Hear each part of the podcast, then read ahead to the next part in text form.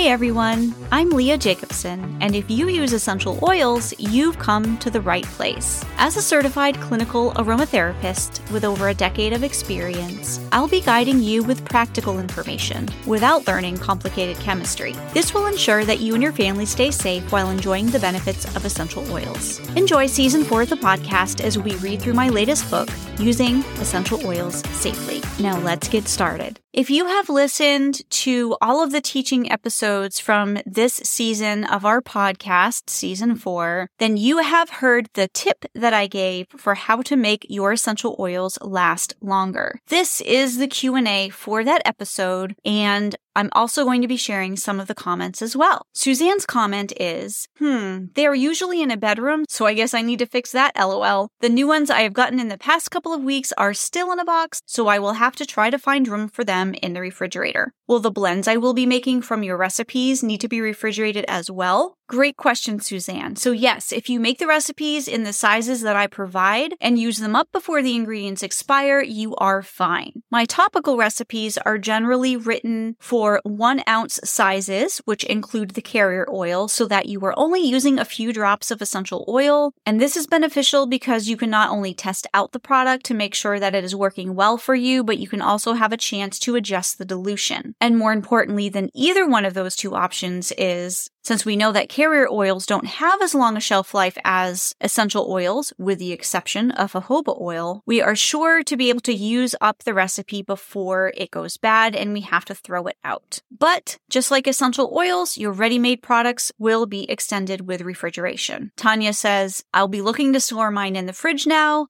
Amelia says, I need to figure out a better place to store them. Michelle says she is storing her citrus oils in the fridge since that's all that can fit, and the rest are in a closed wooden box that only gets light when I open it to take a bottle out. Anne says, I don't have them refrigerated currently, but I do have them in containers in a very dark, cool basement. Yes, that is excellent. Dan says, Nope, I have mine under the sink where it is cool. I have a large bathroom. Hey, that works. Sharon says, I will be now. Sarah says, Now I do. I used to store them in a bottle bag for essential oils. Now the bag is in the refrigerator. Natalie says, Mine are in a dark place, but I'll be switching to the fridge once I've made some room. Lisa said, I just completed reading the introduction and a lot of good information is in there and I'm excited to continue. Lisa has jumped into our free course module. So if you don't want to listen to podcasts, which if you don't, you're probably not listening to me right now, right?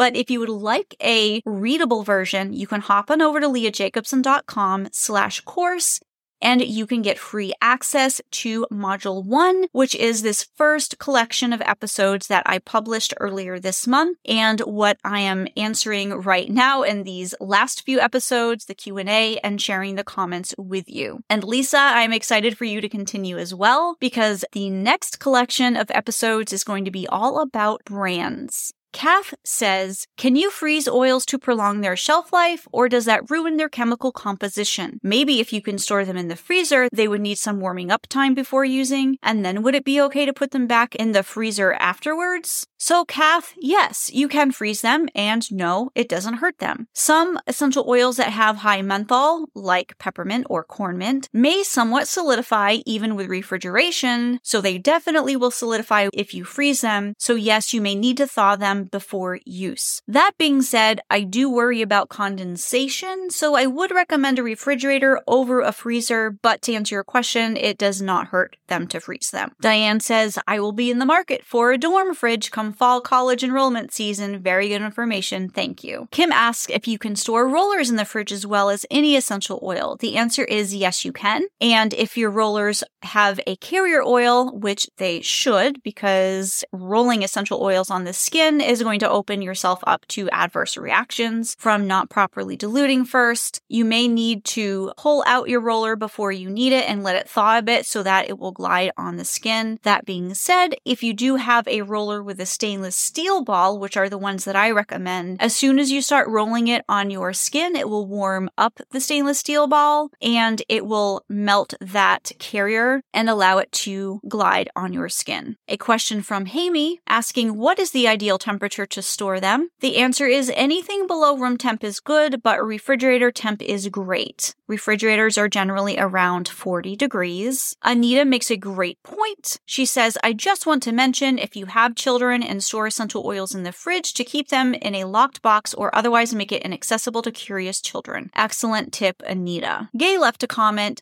I'm hoping to learn enough from this course to use my oils for more things and use them up before they go bad. Not knowing which oil to use for treating the ailments and bites and all the other things they are good for has caused me to not use them as much as I want to. Hopefully, this course helps, but if you are ready for recipes and how to use, you can feel free to join the club that has all of my recipes. Over 250 recipes for lots of different health issues can be found at leajacobson.com slash club. Janet asks, so if I take a trip, will it hurt that I take them out of the fridge and then put them back upon my return home? That is totally fine. What you are doing with refrigerating them for most of their life is you are still extending the shelf life. So pulling them out to use them and then placing them back, even on a few day vacation or a one week or two week vacation, is not going to negate all of the time that they do spend in the refrigerator. Laura's question Will the essential oil fragrance affect my food in the fridge? Yes, actually, it can. So if you can place your essential oils in a container first and then put it in your refrigerator, that would be great. I remember when I first started out using essential oils and I stored my essential oils in the butter compartment, which quickly drew to a vegetable drawer and then finally a dorm fridge that was dedicated to essential oils. I did notice that I could smell the essential oils when I opened up my refrigerator. So just something to be aware of if you are sharing storage in your food fridge. Sharon's question is about the thickness of the oil, and this is a great question. Does the oil become too thick to drop out of the bottle with the dropper tops on them? Some essential oils, like vetiver and myrrh, actually are really thick at room temp, and the dropper tops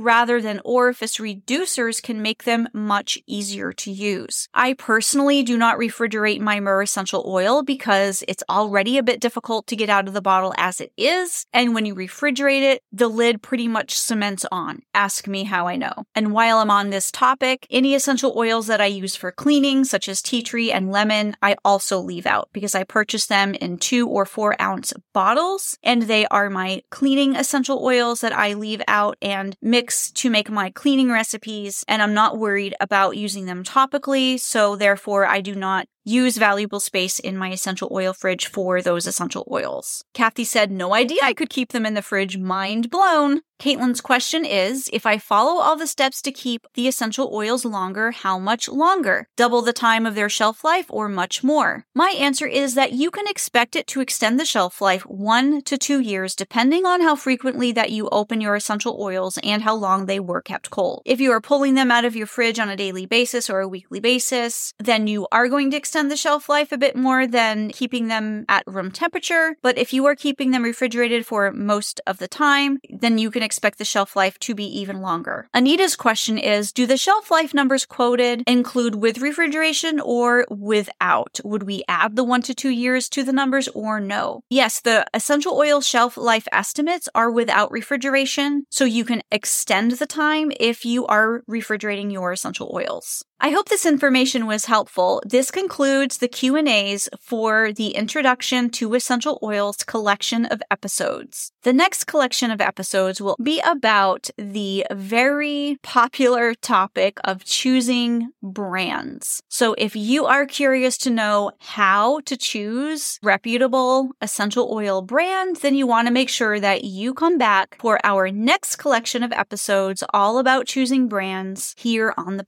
podcast. This is Lea Jacobson, empowering you to use essential oils safely. I hope you learned something new today. Tell a friend about our podcast so they can learn too. All episodes are available at leajacobson.com slash podcast. To get a signed copy of my book or to access the course which contains even more information, jump on over to my website, leajacobson.com slash book or slash course for those resources.